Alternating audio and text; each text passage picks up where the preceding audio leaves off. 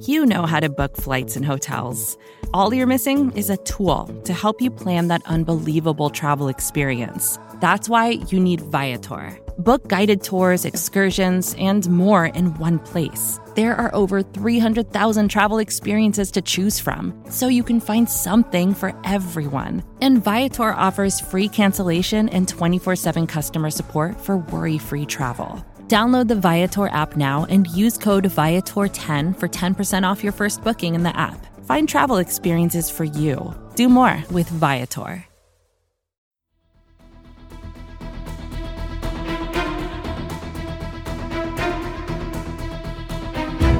We got our eye on the enemy as we head into week two action Eagles Falcons Sunday Night Football. I am your host, Michael Kist, and this is all, of course, brought to you by the fine folk at SB Nation and Bleeding Green Nation. This is a fairly new series, so I'll explain it again. Every year in the offseason, me and Benjamin Solak do an eye on the enemy, on divisional rivals in the NFC East, and whoever else in the NFC we view as a serious contender. This is just an extension of that with a focus on the upcoming opponent of the week. Last week, we spoke with Mark Bullock of the Athletic DC, and he brought some tremendous insight. And this week, as we prepare for Eagles and Falcons, we'll be talking with Jenna Thomas of SB Nation and the Falcoholic to help preview this Sunday night extravaganza.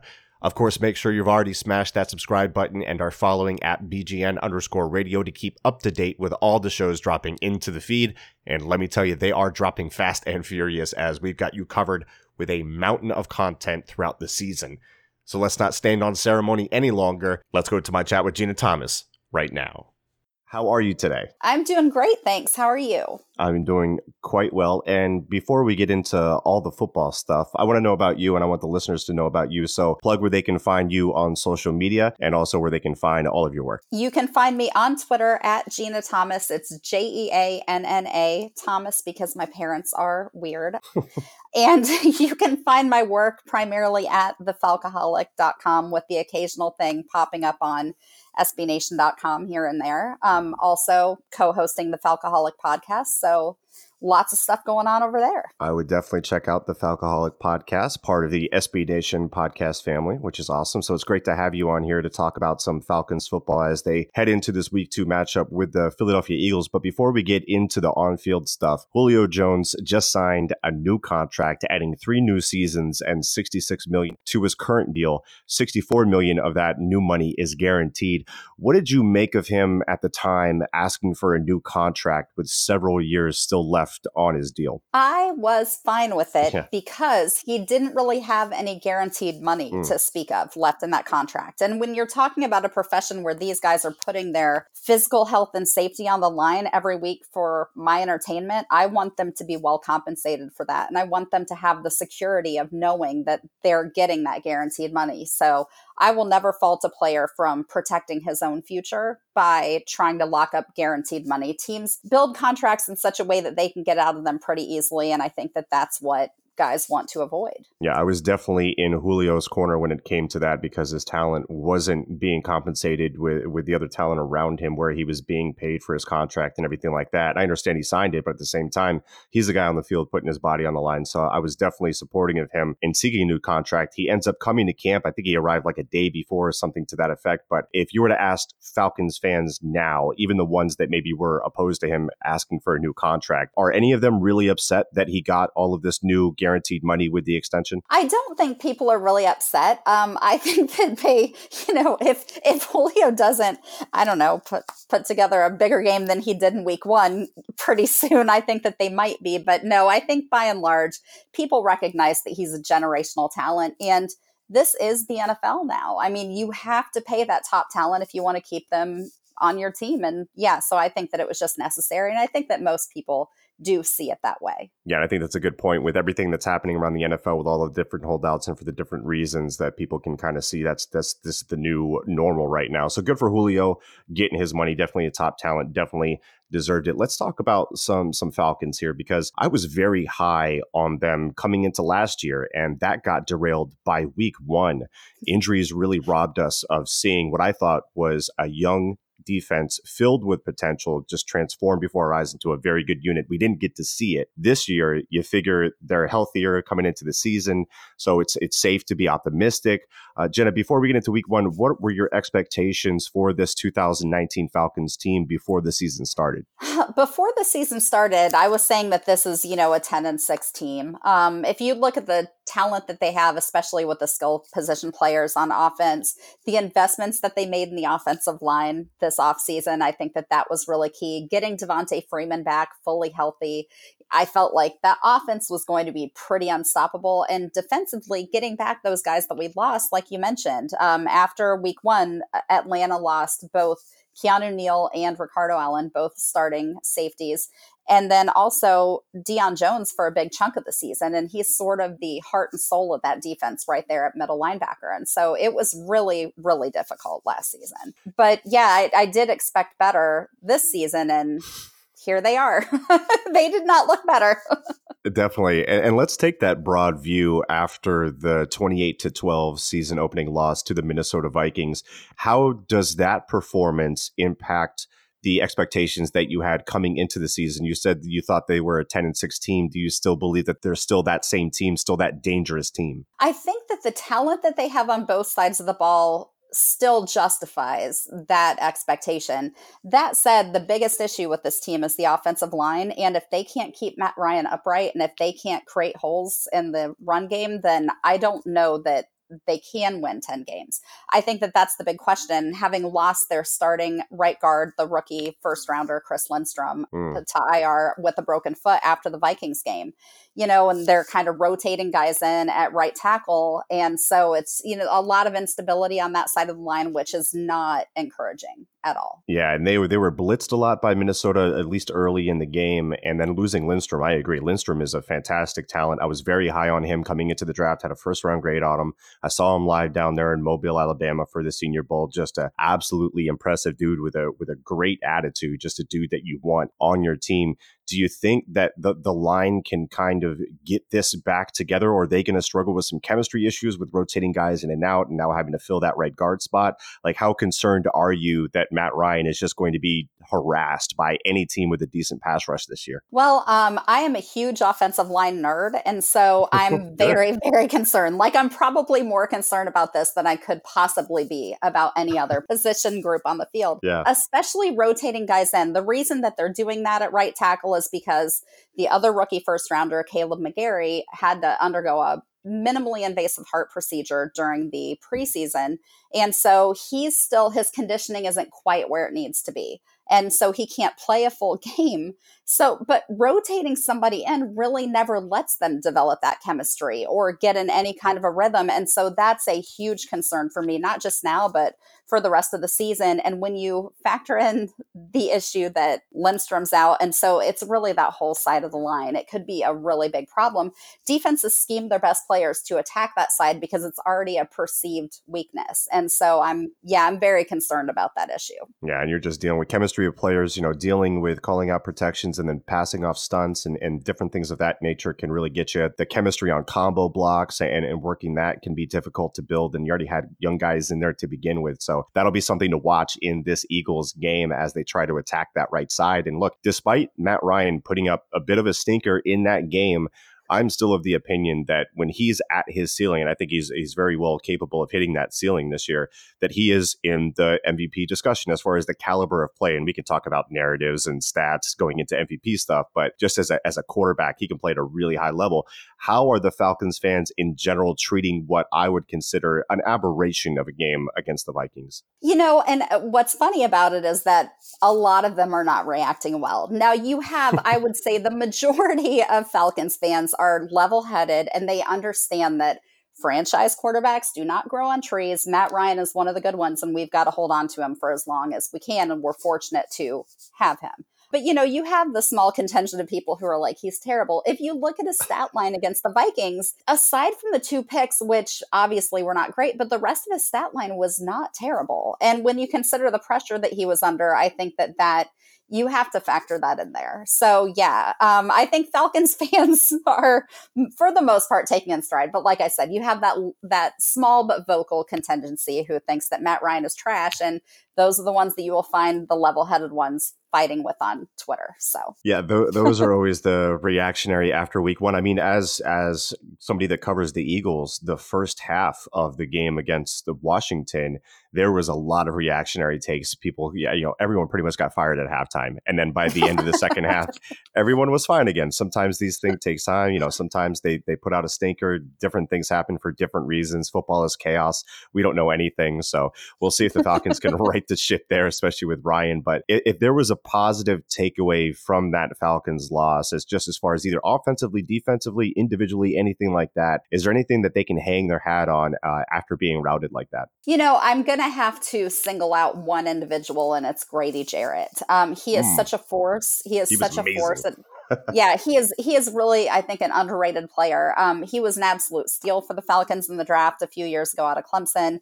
He really is one of the best at the position in the entire league. The Falcons were very smart to go ahead and extend him because he's a very special player, and his his effort and his play were just really at their peaks on Sunday, even though it was really not that great of a game across the board. He was definitely a highlight. I, I, was going through the film of that game, and Grady Jarrett always pops anyway, but especially in that game. And whenever I watch him against the Eagles, the Eagles have certain run concepts, and it just seems that Jarrett is more effective against them than any other uh, interior defensive lineman that the Eagles have really come across. So I agree with you there. Jarrett is supremely underrated. I always love diving into his tape, so that's a good one.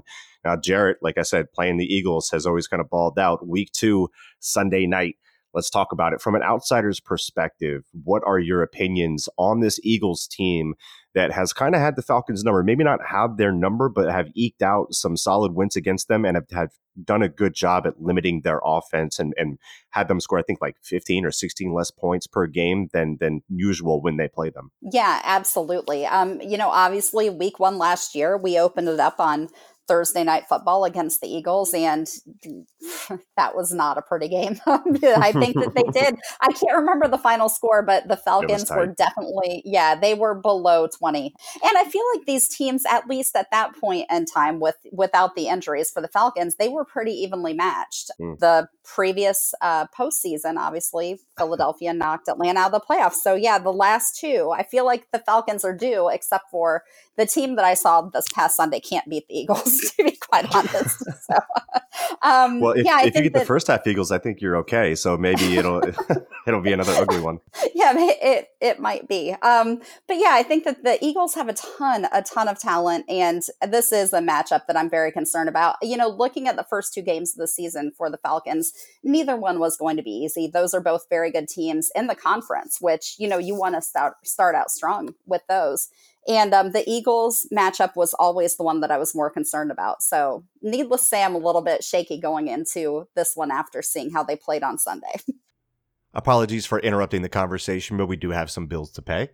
We'll be back with more. We'll be back with more right after this.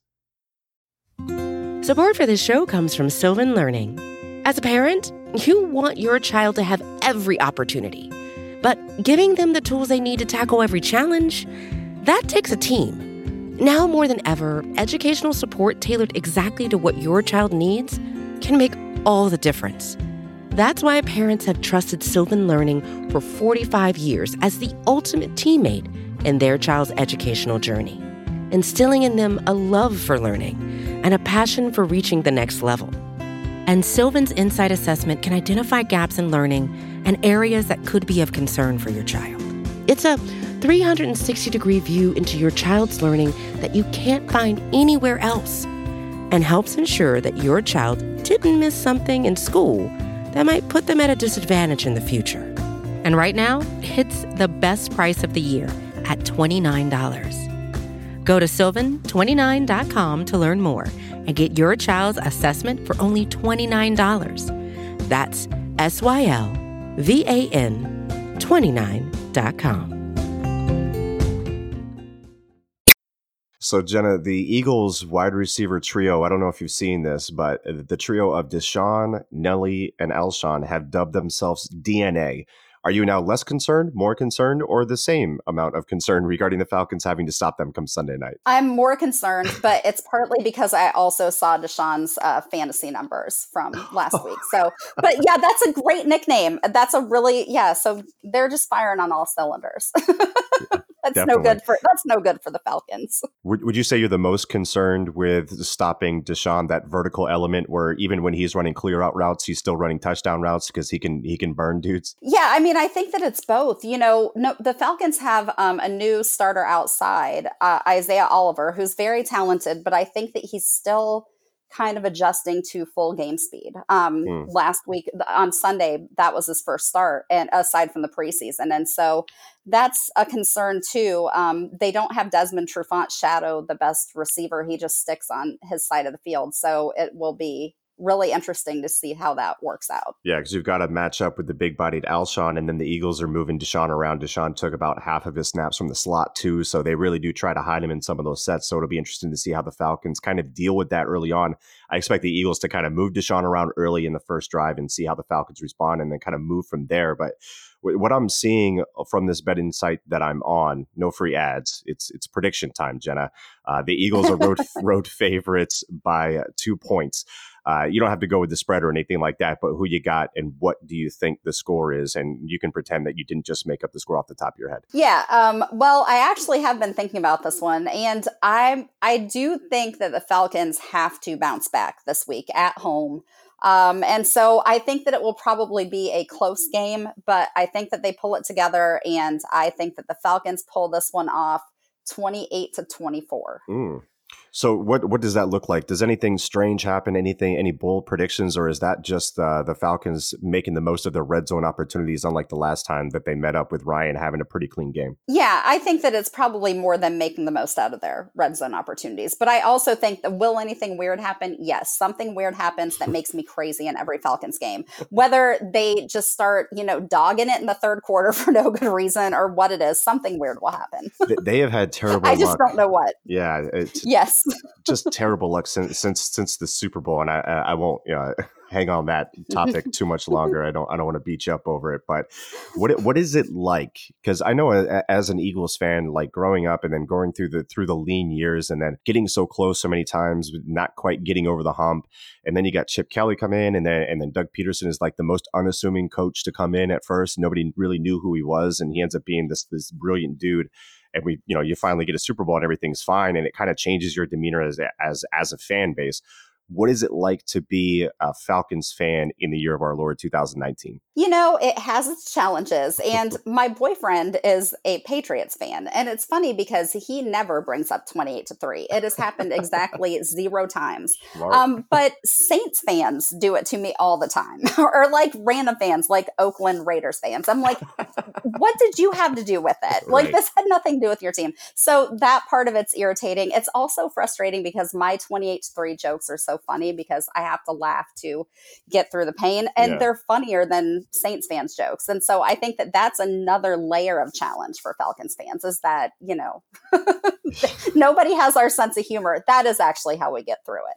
Yeah, no, I, I agree with that. I see you guys on Twitter and you're constantly beating up on your own. You have to, otherwise it would drive mm-hmm. you crazy. Is Baxter your your dog Baxter? Baxter is my dog. Yes. Is is, is he a Patriots or Falcons fan? Do we know? He uh, it depends on which parent you ask. Um, I I say that he is a Falcons fan. Chris insists he's a Patriots fan. We both do agree that he is a Braves fan and a Red Sox fan. So okay. he has those jerseys, and those are teams that we can both agree on.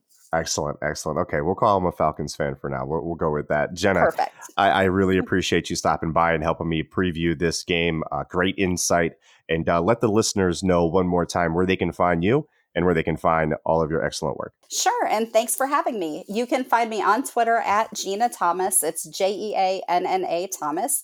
And you can find my work at The Falcoholic and um, on the Falcoholic podcast. Thank you so much for stopping by. Thank you.